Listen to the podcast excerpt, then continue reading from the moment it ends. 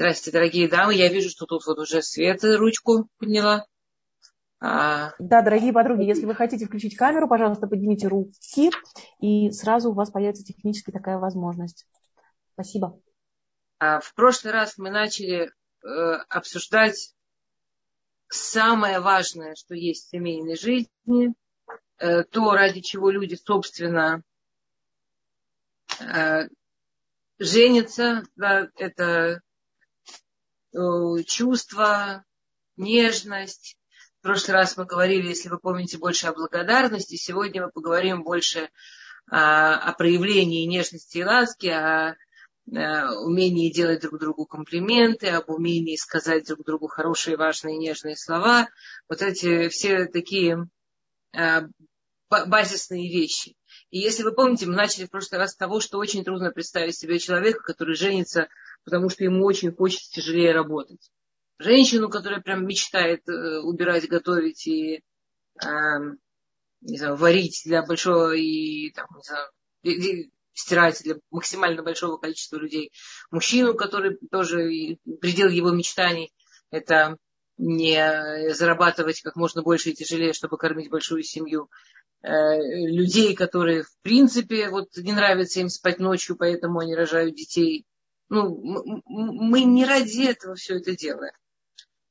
Мы, мы понимаем, что то, что происходит в семейной жизни, что, то, что требует серьезной работы, оно все ради чего-то. И вот то базисное, ради чего оно, это ради эмоций, ради чувств и так далее.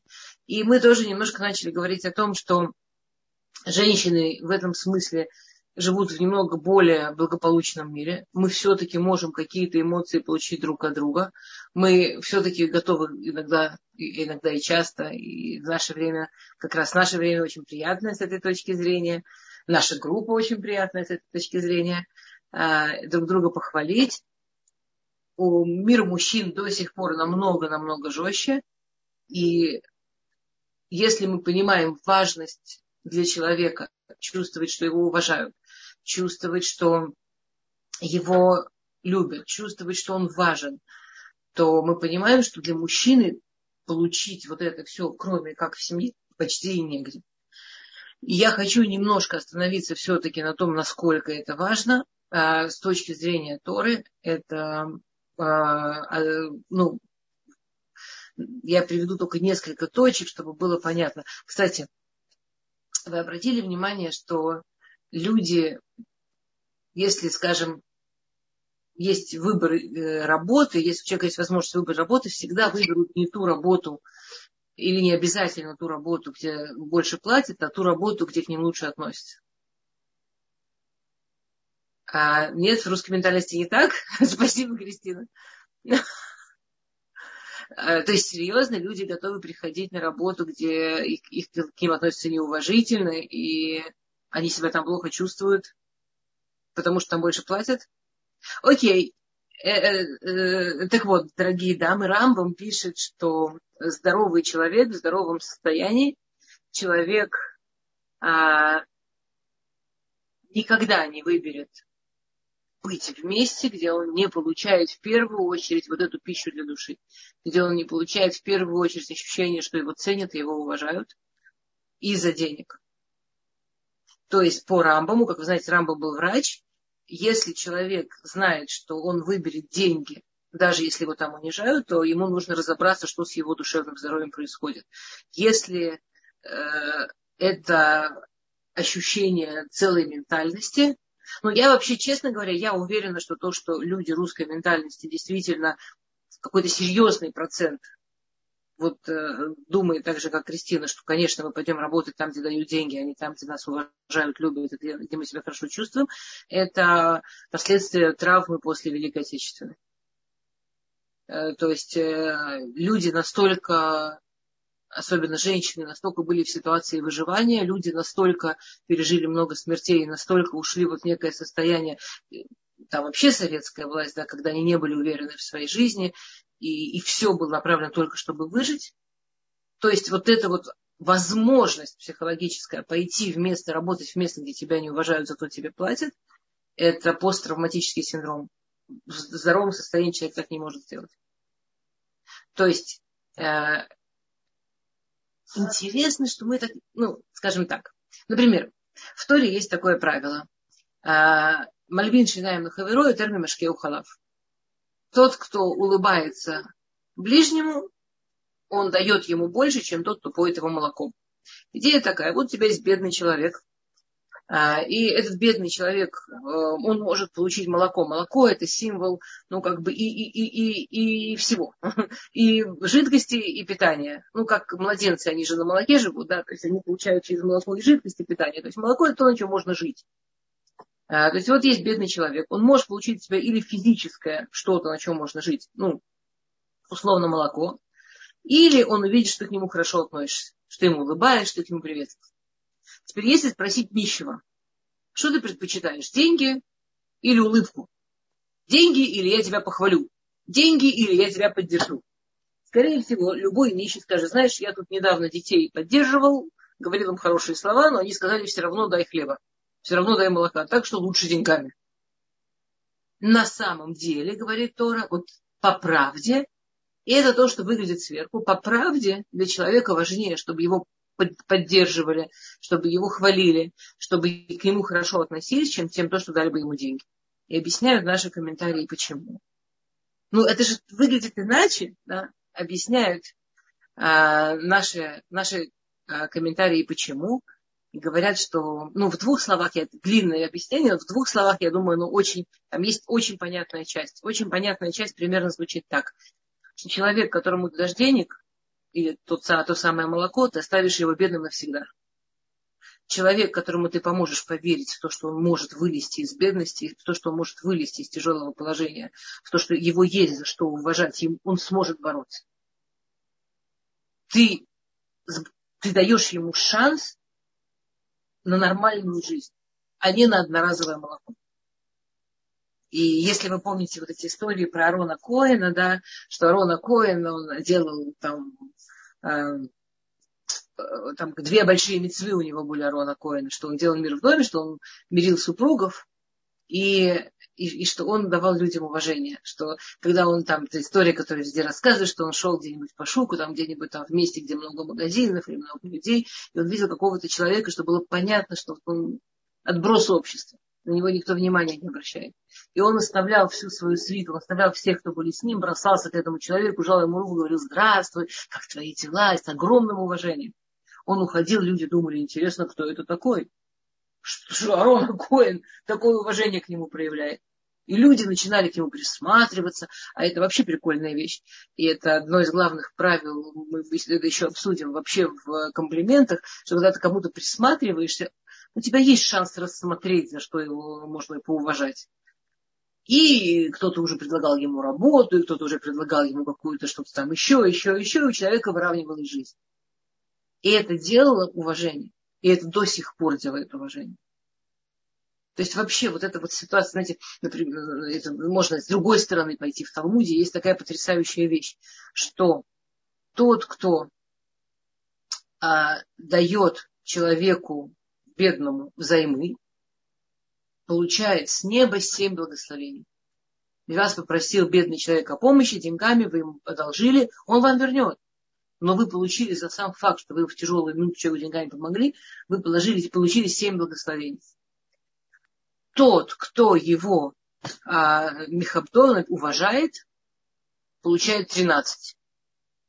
Почти в два раза больше спрашивают комментарии, что значит уважает, может, я не знаю, может, он ему там песни, что, что значит уважает. Мифайсоба дворим, говорит ему приятные слова. Хвалит его, говорит ему приятные слова, говорит ему слова поддержки, получает в два раза больше. По той же причине мы должны сделать какое-то вот реальное усилие над своей ментальностью, над своим воспитанием, осознать, а, насколько важно поддерживать людей, насколько важно хвалить людей, насколько важно особенно наших близких, особенно если это мужчины. Женщин тоже очень-очень важно. Вот мне уже кто-то написал, что я хорошо выгляжу, я сижу и цвету внутри. Кстати, большой вопрос, да, вот э, на, самом деле, вот на самом деле, со всем э, уважением, Но группа, в которой меня вот так вот поддерживают морально, конечно, мне хочется, я бегом бегу на урок. У меня есть наша любимая ришинская группа, которая много лет, никуда я от нее не уйду. Мне, я там себя так замечательно чувствую.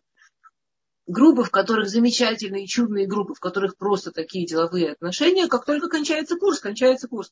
И я это делаю не специально. Ну, это просто так делает любой живой человек. Там, где ты чувствуешь, что у тебя получаются какие связи, какие-то эмоциональные связи, ты там остаешься по-настоящему. Там, где у тебя нет эмоциональных связей, ты не остаешься, потому что Всевышний создал мир по принципу отцора хоми кашер. То, что нас связывает, это то, что нам не хватает. То есть, к сожалению, вот такие мы создания. Мы, мы не связываемся с другими людьми, то, что у нас вот так есть. То, что у нас и так прекрасно и хорошо, ну и прекрасно и хорошо. И ничего мы с этим больше делать не будем. Но то, где нам чего-то не хватает, уверенности, сил, э, ничего угодно, вот там мы будем связываться с другим человеком. Вот там мы будем становиться вместе.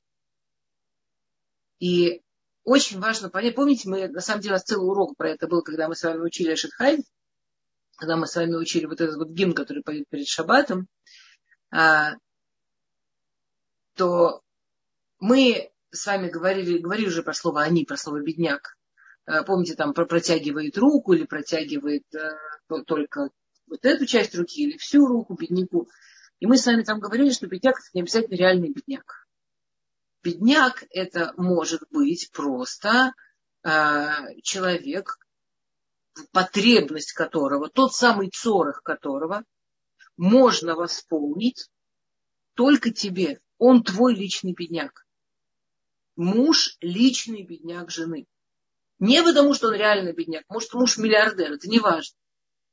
Но те эмоциональные вещи, которые ему совершенно необходимы для выживания, для успеха, для движения вперед, ему может по-настоящему дать только жена. Любой ребенок, он бедняк своего родителя.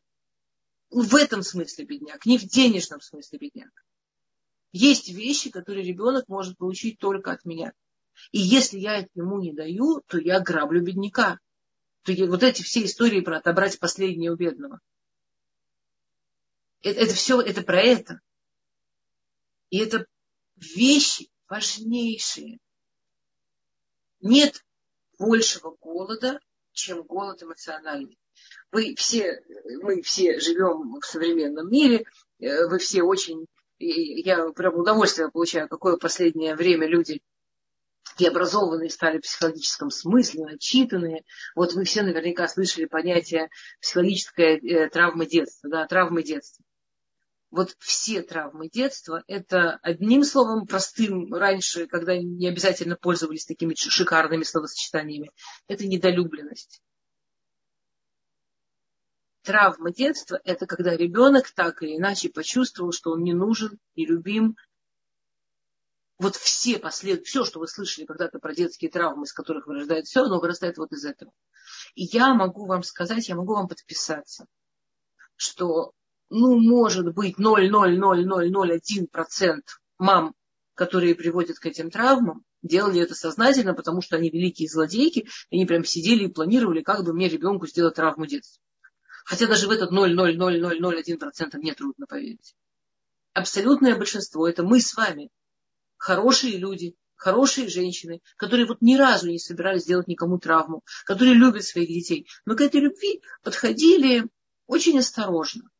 Или вот эти наши русские номера, а, что, что он сам не понимает. Ну, не ругаю, значит, все хорошо. Вот это вот все.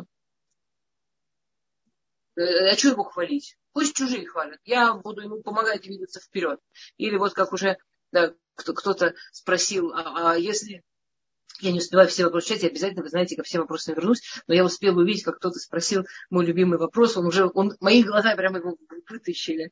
А, а если ребенка перехвалить? Хорошо, что ребенка. У нас в прошлый раз, помните, мы мужа боялись перехвалить. Сегодня уже мы ребенка боимся перехвалить, мы двигаемся вперед с семимильными шагами. Мы просто вообще великие умницы. А, был тоже вопрос, я увидела по поводу, спасибо Кристина, по поводу, какая разница между похвалой и лестью. Да, очень важный вопрос. а, есть очень ясные, четкие правила а, в том, что такое похвала, и мы сейчас про это поговорим. А, может быть, даже, знаете, что, может быть, даже я у меня вот в книжке, которая про воспитание детей, там есть целая, а, как сказать, целая страничка очень прямо жесткая и четкая, как правильно хвалить. Может быть, даже я отсюда возьму, чтобы прям все было ясно, четко и так далее. Э, но до того, до, до, до того, а, очень важное место. Нет, нельзя перехвалить. Если это похвала, действительно не лезть, нельзя перехвалить. Если это похвала настоящая, искренняя, мы разберем правила похвалы, невозможно перехвалить. А, во-первых, потому что, ну вот можно, знаете, э, вот ранее, можно ли перекормить? Ну, наверное, не знаю, конфетами можно, а здоровой едой можно перекормить? Ну, здоровой едой нельзя перекормить, потому что организм, он ест пока хочет, ну, пока ему надо, и в момент, что ему не надо, он говорит, спасибо, я больше не хочу. То есть организм это не, ну, не, как, как, как и перекормишь, как ты перекормишь салатом, как ты перекормишь там каким-то здоровым, здоровым там рыбой, мясом. Человек ест сколько ест, и когда ему уже не нужно, не нужно. Это не конфеты, которые он будет есть, пока там не офигеет. В каком случае можно перекормить даже здоровой едой, если человек такой голодный, что он не готов слышать свой организм. Он не может слышать его. Он такой голодный, и он настолько не уверен, что завтра опять дадут, что если что, он будет есть и есть и есть, просто, но, но это не потому, что можно перекормить этой едой. Это потому, что этот человек, ему так страшно, что ему не дадут завтра, и что, и что, он, не, и что он так долго был голоден, это, это, это реакция страха, а не реакция на, на, на то, что еда не так. Эмоции, похвалы, поддержка, а, прикосновения, поцелуи, объятия, вот все вот это, вот нежность ласка, это базисная эмоциональная еда души. И это то, ради чего мы вообще вместе в человеческом обществе. Если этого не получать, то это такое ужасающее одиночество. И мне кажется, я уже это говорила, но я это говорила, говорю, есть невозможно переоценить. Есть вот эти ужасные исследования, которые делали в детских домах, в домах малютки. Это как раз делали в России, потому что э, в Европе уже давно это как-то э, поменяли. А в России, я помню, как это было в 90-е, в начале 2000-х, делали исследования международной организации. Там были дома малютки, в которых были очень-очень высокие проценты смертности, и они пришли со своей аджендой, что дети, то есть там в России их, конечно, не морили было все для жизни. При этом процент выживаемости в домах малюток очень-очень низкий. Не знаю сейчас, что сейчас, я надеюсь, что что-то поменялось, но вот я читала про это, это было в конце 90-х, начало 2000-х, был, я не хочу говорить цифры, я боюсь ошибиться, был ужасающий низкий процент просто детей, которые выживали. И они пришли с аджендой, что вот то, что в Европе это давно, что проблемы, что ребенку абсолютно для выживания абсолютно необходимо, чтобы его обнимали, чтобы его прижимали, чтобы он э, чувствовал там, что, чтобы ему улыбались. И начали в больнице приводить э, волонтеров, вся работа которых была не кормить, не поить, не накрывать. X минут в день обнимать, улыбаться, говорить ласковые слова.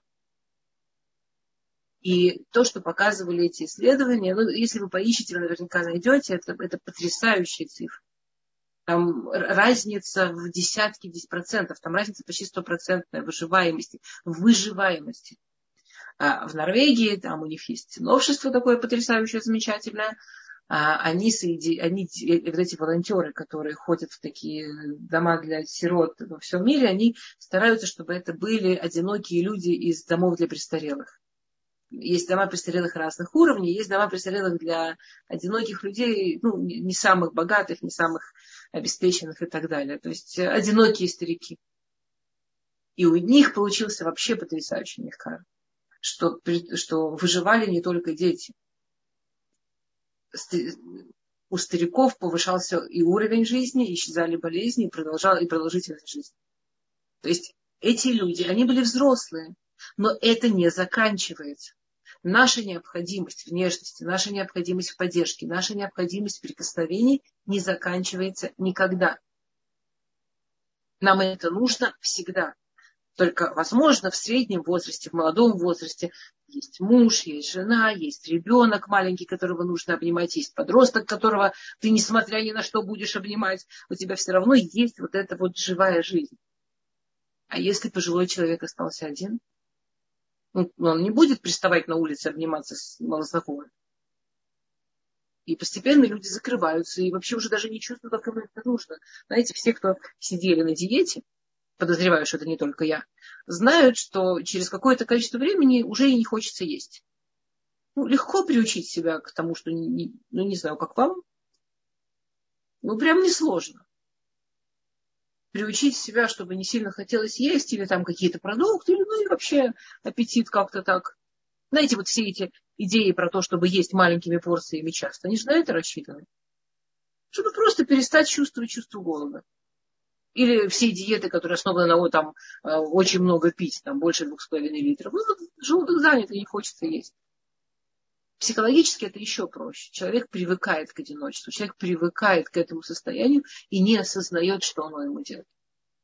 Я сейчас обращаюсь к нам, как людям, стоящим все-таки со второй стороны, как тем, кто может дать, тем, кто может дать нежность, дать прикосновение, дать похвалу, к нам, как дающим все-таки давайте к этому нашему... Э, сейчас. Э, есть э, вопросы, вот эти вот классические. Давай, сейчас, давайте сначала про правила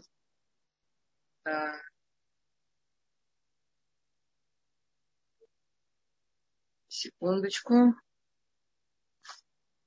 Правила похвалы. Одну секунду. Окей.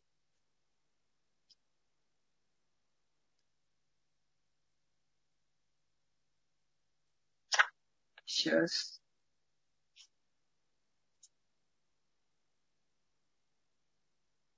Ой, я не ту книжку взяла. Ну, хорошо. Ну, ладно, не ту книжку я взяла. Окей, есть несколько правил похвалы, которые нужно, нужно... О, вот, нашла. Значит так, правила похвалы. Правило номер один. Хвалить надо честно и искренне. То есть, все, вот как то, если хвалить нечестно и неискренне, как раз получается, э, ой, забыла красивое слово, э, ну, то, что вы спросили, извините, с вопроса не смотрю, э, то есть сначала нужно настроиться на то, что хвалишь искренне. Я, я вам расскажу. Э, есть лесть, да, сначала лесть, да. Тогда получается лесть или тогда получается, ну вообще что-то не очень приятное. Э, нет, даже не комплимент. Нет, комплимент хороший. Мне раска... я, я очень люблю, рассказывал один школьный психолог, что пришли, значит, пришел ребенок, попросил с ним поговорить э, и спросил его, э, какая со мной проблема. Что со мной не так? Почему думаешь, с тобой что-то не так? И ребенок рассказывает, что было вчера родительское собрание, после него мама пришла и начала ему говорить, ты гений, ты такой молодец, ты такой умный, особенно по математике. Для математики вообще не фурычу. Чего она меня так хвалит? Значит, что со мной не так? Она была в школе, что-то сказали. Она не признается, что со мной не так.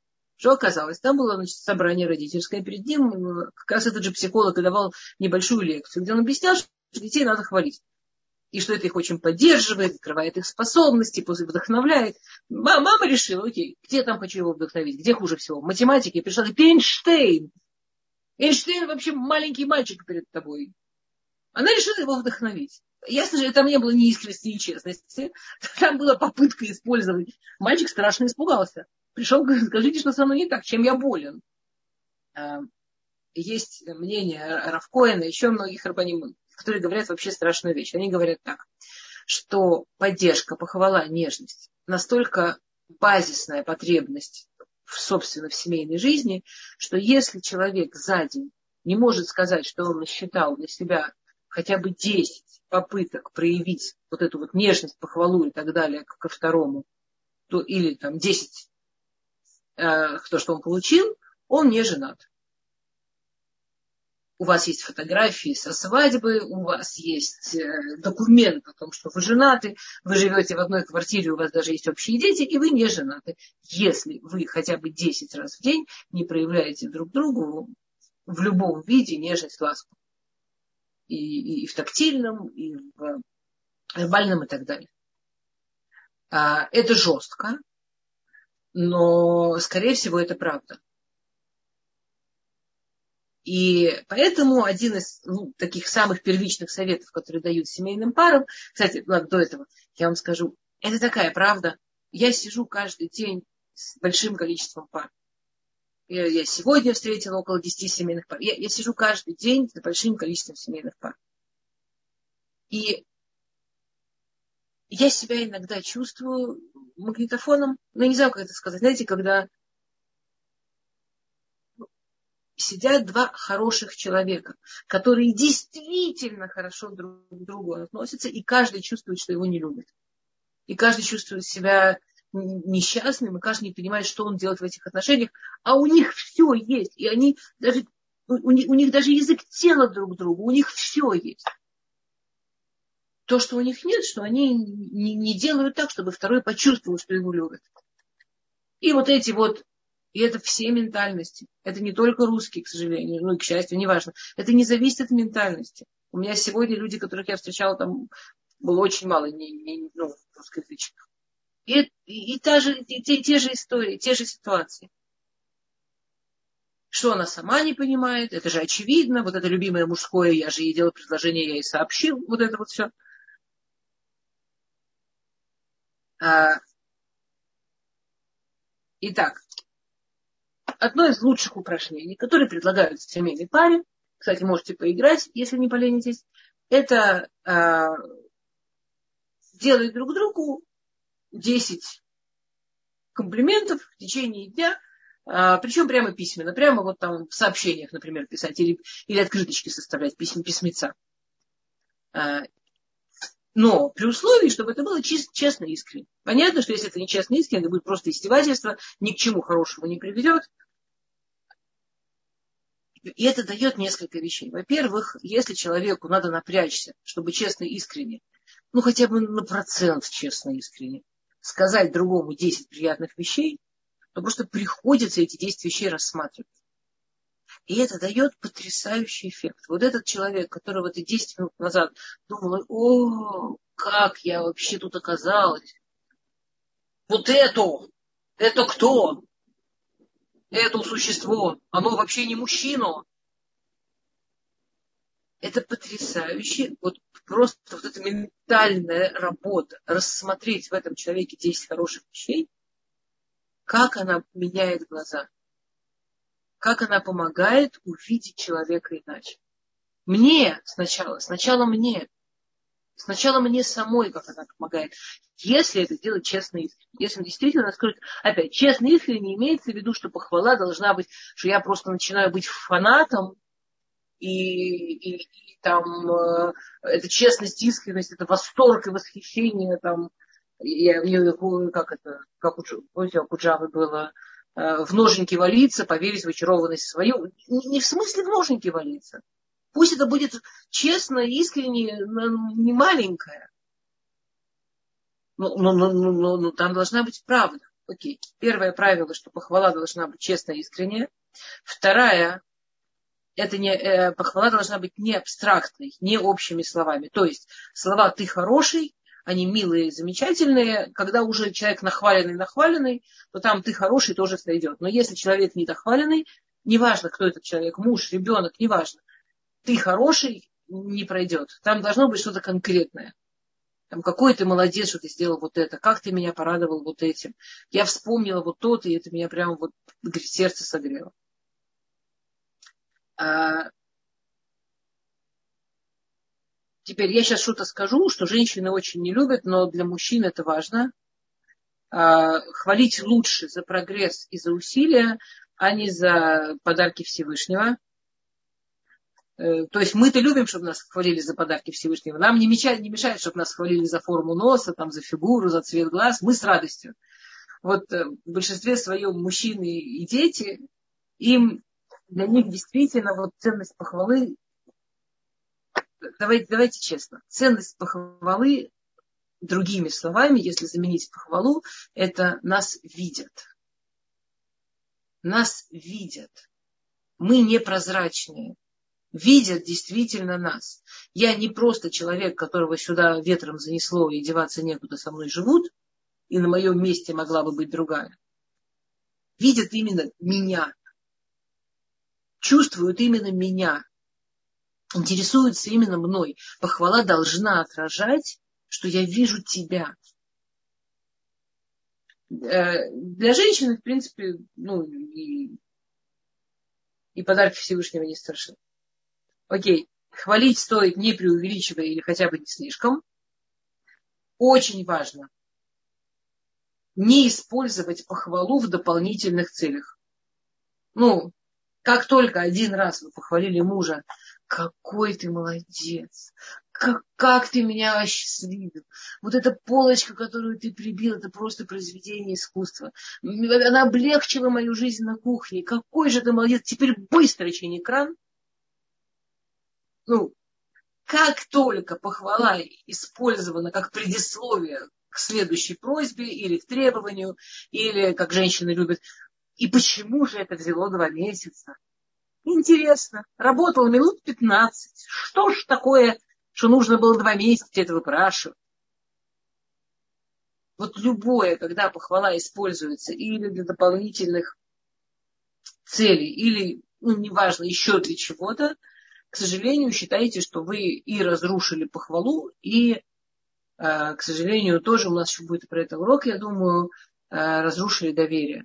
Есть еще одна очень важная тема в семейной жизни доверия. То есть, э, скажем, при помощи похвалы действительно можно очень многого добиться. Если это делать правильно. Очень жалко разрушать похвалу и разрушать веру человека в то, что вы его хвалите, потому что вы его любите, а не потому что это манипуляция, при помощи которой вы чего-нибудь сейчас собираетесь выжимать. А, не сравнивать. Я, я рассказывала в Рише точно, была ужасная история, что женщина позвонила, сказала, кажется, я убила мужа. Это, да, женщина, жена очень успешного человека. Во всех смыслах очень-очень успешного. С очень успешным бизнесом, с очень успешным общественным местом, совсем очень-очень успешным. И он приходит домой, рассказывает о каком-то успехе в бизнесе, и в это время звонит его младший брат и приглашает их, что вот он закончил шас, он закончил учить все книги Талмуда, и делают по этому поводу какую-то праздничную э, э, трапезу, и он их приглашает. И она, э, когда он кладет трубку, он такой радостный, брат закончил, она говорит, ну вот, видишь, и ты в конце концов молодец со своим бизнесом. Это не настолько хуже, чем то, что твой брат смог Талмуд закончить. И она говорит, что она просто видела, как он побледнел до зелени и вышел из дома. На телефон ей не отвечает, она звонит, но она начала словами, я, кажется, убила мужа. Самое ужасное, что она права. Жена таким образом может Точно так же, как похвала действительно дает силы жить, расти и продвигаться, вот какие-то такие штуки. А она, самое ужасное, что она же думала, что она хвалит, ну вот ты тоже молодец. Это не намного хуже. Никогда, что в похвале никогда не должно быть сравнения. А, фиксироваться на похвале.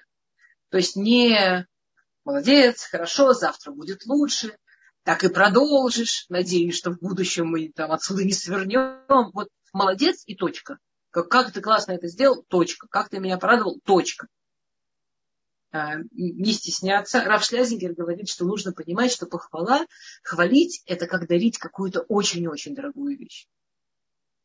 Вот очень дорогую. Когда ты даришь очень дорогую вещь, ты ну, не стесняешься и не стараешься это сделать там незаметно. Ты уже вложился, ты уже даришь дорогую вещь, ты уже хочешь увидеть реакцию. Вот хвалить не жадничая, не экономя, не стесняясь, хвалить так, как, э, как что-то действительно, как, делая что-то важное. А, еще несколько важных вещей про похвалу. Дамы, я ко всем вопросам вернусь. Я ничего, что я так текст сначала выдаю, потом возвращаюсь. Вам нормально, да? А, кроме того, что, как мы сказали, похвала, она заставляет нас самих сосредоточиться на хорошем в другом человеке. А, похвала позволяет нам внести другой язык в дом, другую форму общения, другой уровень общения. Если форма общения между людьми, это постоянно, не дай бог, постоянная критика, если глаза в семье настроены на то, чтобы увидеть что-то, что, что не то, что не так, то все понимают, как нам там жить. Хотя мы же это делаем только, чтобы люди продвигались. Мы это делаем только, чтобы помочь. Но я думаю, что нам самим там совсем-совсем ну, несчастливо и нерадостно. Если нам тоже так сильно хотят помочь, что все время нас критикуют, на нас смотрят, нас контролируют, объясняют нам, что не так. Э, Причем обычно это выглядит так. Например, я возьму с нашей стороны, женской, буквально э, очень уставший муж, который прям сил у него больше на эту ужасную жену нет, что он так выложился все время ее поправлять, критиковать, объяснять ей как надо. И, и очень несчастная жена, которая говорит, в детстве у меня вот такая мама была, сейчас такой же муж, да что же я, как я их нахожу, таких людей в свою жизнь, которые мне дышать не дают. Ну, нахожу там хорошее слово, вряд ли она сильно искала мать. Ну, ну, ну, в принципе, она, конечно, права. А, окей. Соответственно, махмаот, э, комплимент, это доброе отношение, старание увидеть хорошее, прикосновение, они убирают лишнюю критику дома.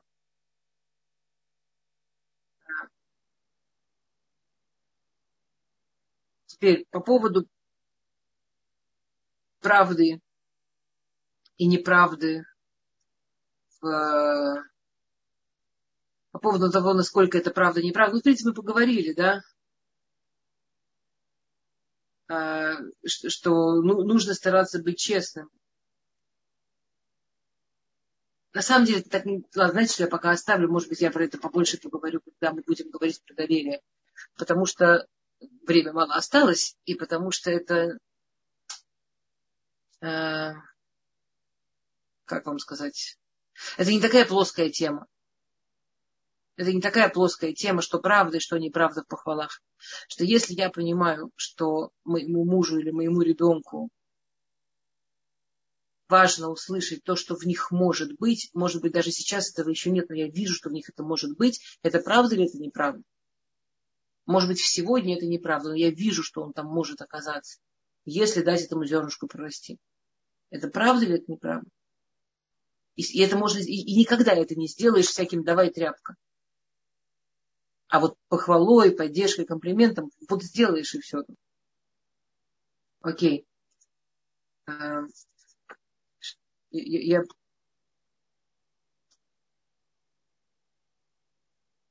Почему, мы говорили уже немножко, да, почему трудно делать комплименты, мы об этом говорили, да, нет? Говорили мы, почему трудно делать комплименты? Такая важная вещь. Всем нравится, чтобы их любили.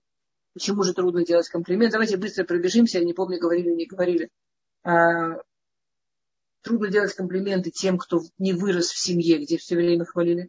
То есть не был воспитан хвалить или не был воспитан быть обним, там, обнимать, быть ласковым и так далее.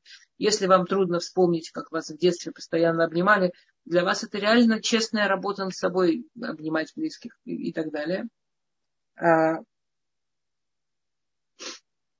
помощь мужа для жены или жены для мужа, особенно на самом деле мужа для жены, кажется сама собой разумеющейся и вообще недостойной похвалы. И кажется, что будешь хвалить, он решит, что это не обязательно и перестанет помогать. На самом деле это работает ровно наоборот. Я сегодня, видимо, не успею, потому что вопрос есть, ну посмотрим. Но это работает ровно наоборот. Если вы хотите, чтобы муж помогал, э, есть прямо целая схема, как правильно хвалить, работает ясно, просто и всегда.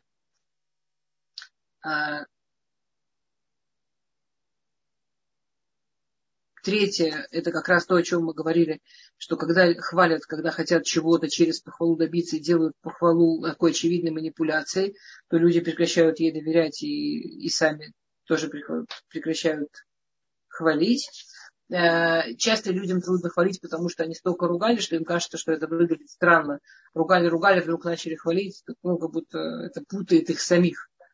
Вот не надо стесняться, всегда исправляться всегда можно. А, соревнования, да, как будто если я кого-то похвалю, то я проиграл в соревновании. А,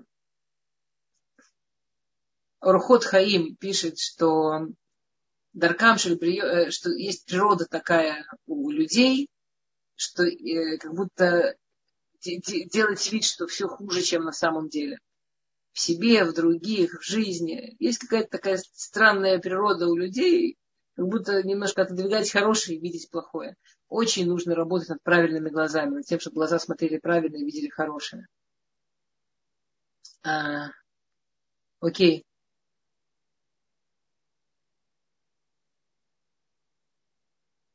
Очень советуется хвалить хотя бы не только за внешнее там, проявление, но и за внутреннее, за работу, за старание и так далее. А,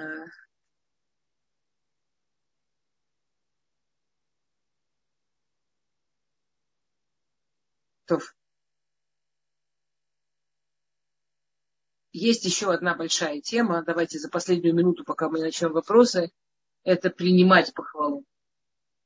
Я просто не, не, ну, не могу я оставить наш, нашу тему, пока мы не поговорим хоть немножко про то, как принимать похвалу. И это потрясающая совершенно тема. Сделайте эксперимент, да, посмотрите, как реагируют люди, когда их хвалят, и посмотрите, как реагируете вы, когда хвалят вас. Это всегда ужасно интересно. Есть, знаете, э, этот анекдот русский был чудесный, как э, э, лягушка, ты что такая зеленая? Это я заболела вообще белая и пушистая. То есть на самом деле анекдот ужасный анекдот про то, что человек, который э, воспринимает похвалу как что-то, как, что, что его надо хвалить, что он просто лягушка, что он на самом деле вообще не понимает, что происходит, он зеленый и вообще ужасный. А похвалу надо уметь принимать. Опять возвращаемся к метафоре украшения или подарка. А, приличный человек, когда ему дарят подарок, не начинает говорить, заберите, не надо, да вообще что вдруг сегодня, да что я такого сделала, да что вдруг. Приличный человек, когда ему близкие дарят подарки, он умеет, а, сказать спасибо, и, б, принять подарок так, чтобы порадовать того, кто дарит, и, в, порадоваться самому, разрешить себе порадоваться самому. Вот примерно так нужно принимать а, если хотите, можете прямо записать. Три правила принимания комплиментов. Три правила принимания похвалы. Первое. А, оценить и похвалить в ответ. Ну, поблагодарить, похвалить, оценить прямо вслух человека, который тебя хвалит. А, говорите это с улыбкой и с радостью и вернуться и, и поблагодарить еще раз через какое-то время.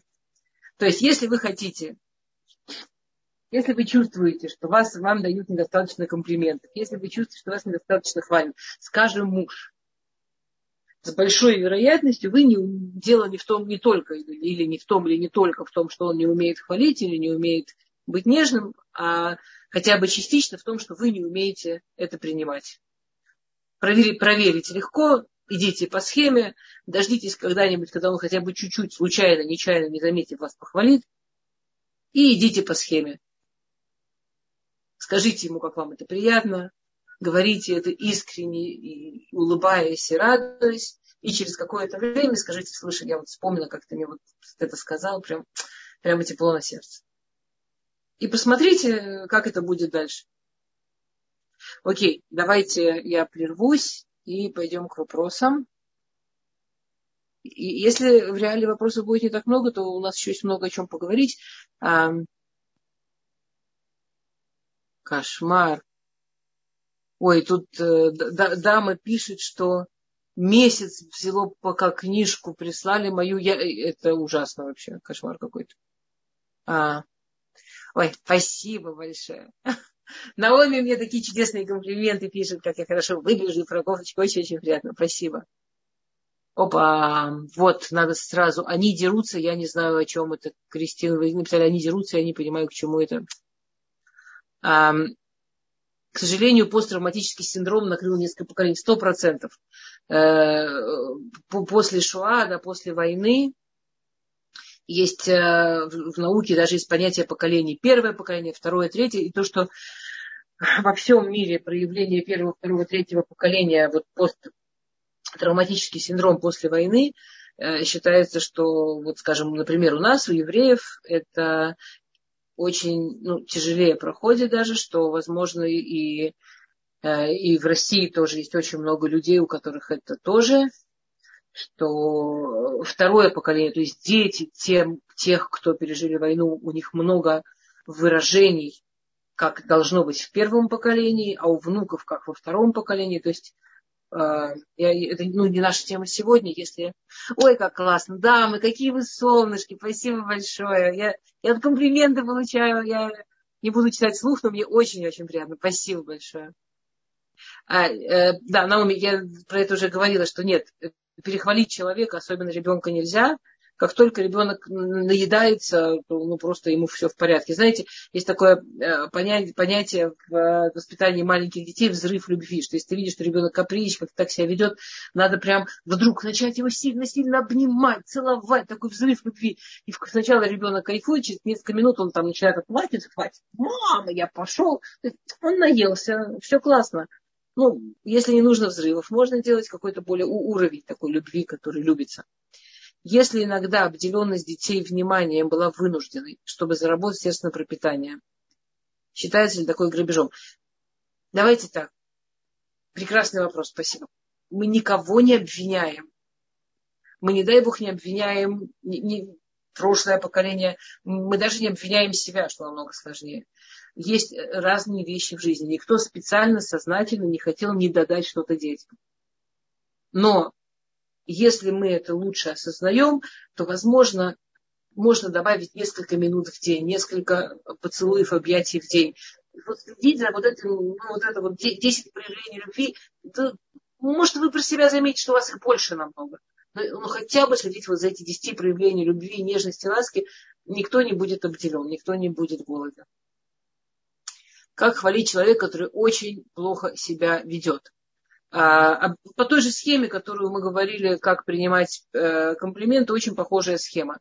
Человек, который очень плохо себя ведет, затаится в засаде. Это будет сейчас похоже на манипуляцию, но это реально работает.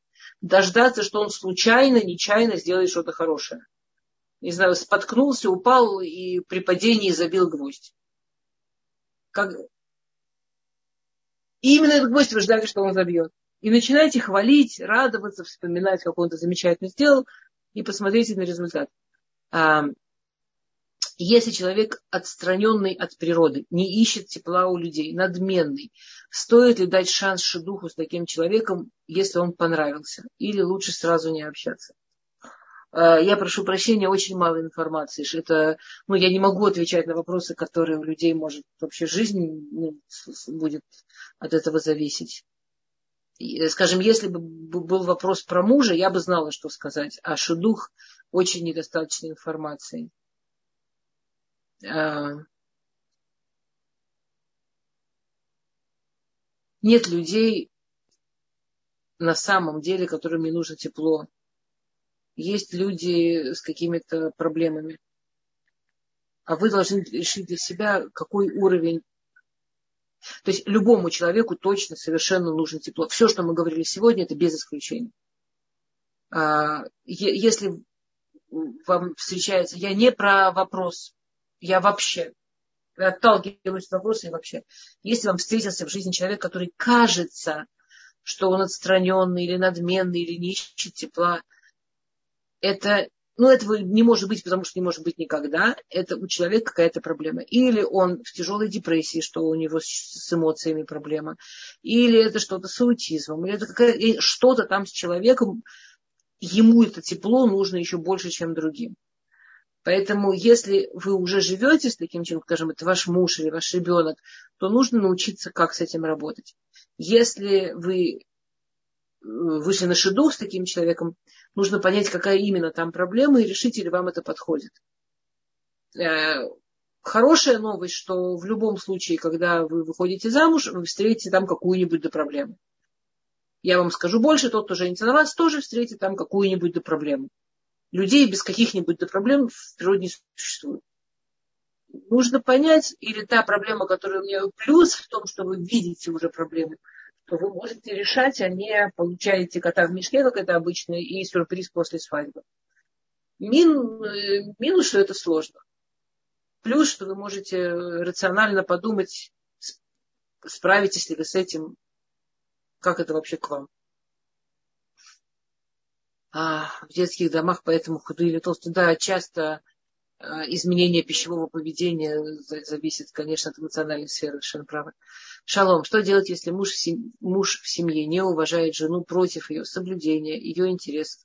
Нежности, любви и секса тоже мало, у мужа приоритет дети, нужен ли развод, если женщина чувствует себя одинокой в семье. А, опять, дорогие дамы, я точно не могу, ну никак взять на себя такую сумасшедшую смелость, давать советы вот типа про шедуха и типа про развод, исходя из там пяти строчек, жизнь людей, жизнь детей, жизнь семей. Я, ну, я даже не представляю, это пророком надо быть, чтобы так ответить смело. А если вопрос заключается в том, можно ли с этим работать, а, ну, можно. Я, я если вопрос... Я, вы понимаете, у меня профессия, я работаю с, семье, с семьями как семейный психолог. Я знаю, как работать с такими вещами, если люди заинтересованы в такой работе. Если кто-то из супругов вообще априори не заинтересован ничего делать, никуда двигаться, может ли один из супругов, работая над собой, сдвинуть семью? Часто да. Сказать, что сто процентов нет, но шансы неплохие.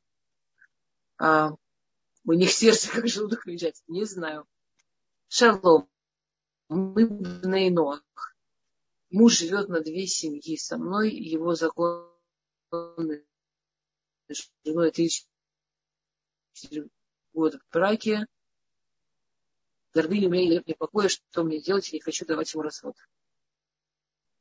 Я вас очень прошу, дорогие дамы, давайте я буду, знаете, что я буду делать паузу и читать про себя. Я сразу честно читаю вслух, а тут есть какие-то вопросы, которые, наверное, нельзя вслух читать. И, во-первых, я извиняюсь, что я прочитала вслух, наверное, не стоило, но тут не было предупреждения. Я не могу, это не что-то, что, э, ну, это вот, пожалуйста, я, возможно, такие огромные вопросы, как развод, вот, ну, я слишком вас уважаю, я слишком понимаю, насколько в вашей жизни они громаднее и, и, ну, не знаю, есть ли больше, чем громаднее, чем эти несколько строчек вопрос? О, хорошо. А как не обижаться на таких недолюбленных людей, которым мало надо, когда они грубо отталкивают и обесценивают? Во-первых, ну, как не обижаться? Можно и пообижаться, конечно, если это помогает. А, разговаривать, объяснять и понимать, что они не вас отталкивают. А, у них проблема получить вот то, что мы говорили про уметь получать похвалу, у них серьезная проблема. Им нужно дать время научиться и расчувствовать. Ой, у нас есть замечательная дама, которая обнимает нас всех. Давайте тоже, мы вас всех тоже обнимаем. А, входит ли в обязанности мужа нежить свою жену по Аллахе? А давайте я вам не скажу, потому что я вам сейчас скажу, что входит. Вы же не придете, а вы придете к мужу скажете, в твои обязанности входит меня нежить. А лучше пусть он это не от вас, а на каком-нибудь уроке услышит. Во всяком случае, ваши обязанности точно входит тоже его хвалить и поддерживать и так далее. Есть ли примеры, как жена Раби Акива поддерживала его похвалой? Наоми, какой чудесный вопрос. А, и именно вас интересует именно жена Раби Акивы. А жена Раби Акивы конкретно поддерживала его не похвалой, она знала своего мужа, она это э, она строила похвалу метафорически. Там вы все наверняка знаете эту историю, но если вам интересно это послушать, раз я с радостью обожаю эту тему. Э, но если вы мне это напишите в начале следующего урока, мы с этого начнем. Вот сейчас осталось три минуты и не успеем. Ну или если, может, я сейчас остальные от вопросы отвечу и вернусь.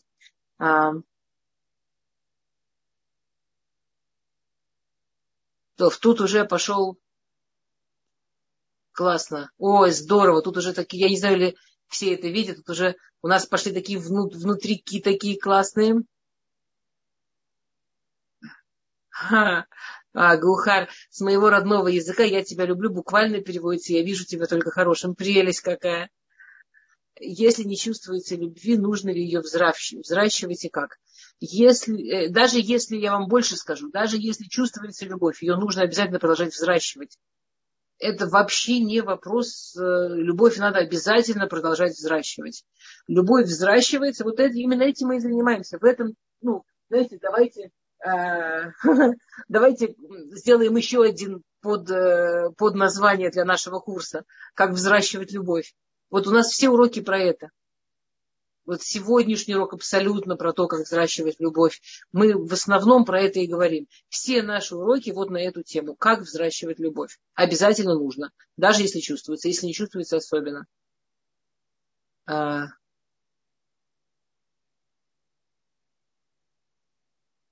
Так. Я, окей. Аня, я не поняла, что вы пишете, но спасибо за счастье обнимашки. А, так. Если приводить успешность другого человека как пример для понимания, а не для сравнения, и уж тем более не для унижения. Э, успешность другого мужчины для вашего мужчины – это всегда, оно и есть сравнение и унижение – Хотя, конечно, вы имеете в виду понимание. Лучше не надо. А...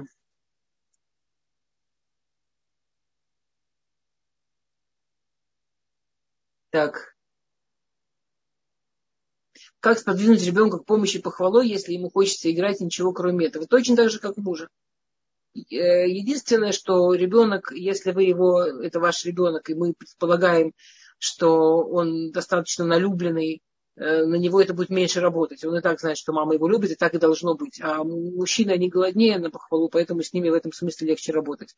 Но ребенка, поэтому ребенка мы подвигаем к помощи больше границами, больше тем, что мы обучаем ребенка помогать, что у ребенка должны быть обязанности, что у ребенка должна быть какая-то маленькая работа, которую он делает вне зависимости от того, хочет или нет, потому что в жизни есть границы. А вот когда он это сделал, очень важно хвалить и восхищаться, чтобы закрепить, что, собственно, помощь по дому это кайф.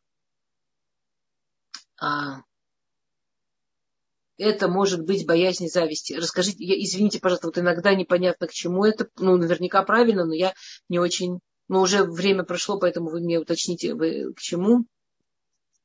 А, очень важная тема. Спасибо большое. И вам спасибо. Очень приятно. А, спасибо. Мне очень приятно. Ой, ну какие вы замечательные.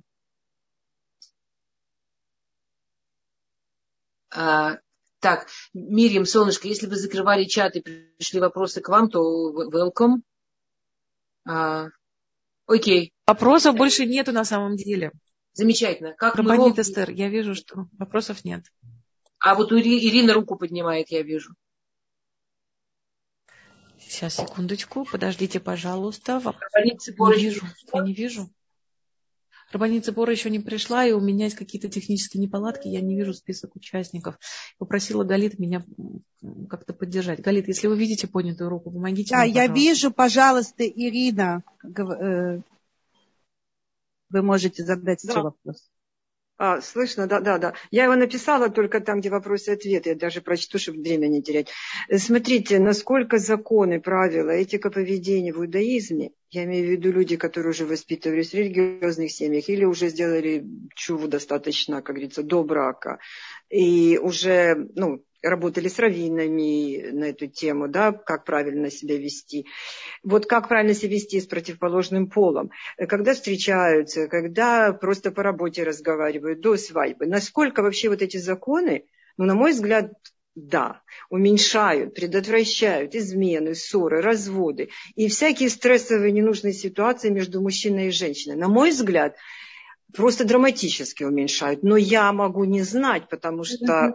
Не, вы совершенно правы. Вы знаете, есть вещи, про которые можно сказать, что у нас в религиозном обществе тоже э, там свои проблемы, но есть чисто объективно, да, у нас э, разводов, ну, ну там 40% и 2,5%, ну, и так далее. Измены, ну, как все бывает, но это огромная редкость. То есть... Да, э, я, э, я просто хочу сказать, вот эти моменты, когда, например, подарок просто так нельзя принять, подарить, например, э, вот ну, эти обещания, обещания, как говорится, смотреть лишний раз, заигрывать. Например, есть вещи, в которых стоят вот эти вот какие-то границы.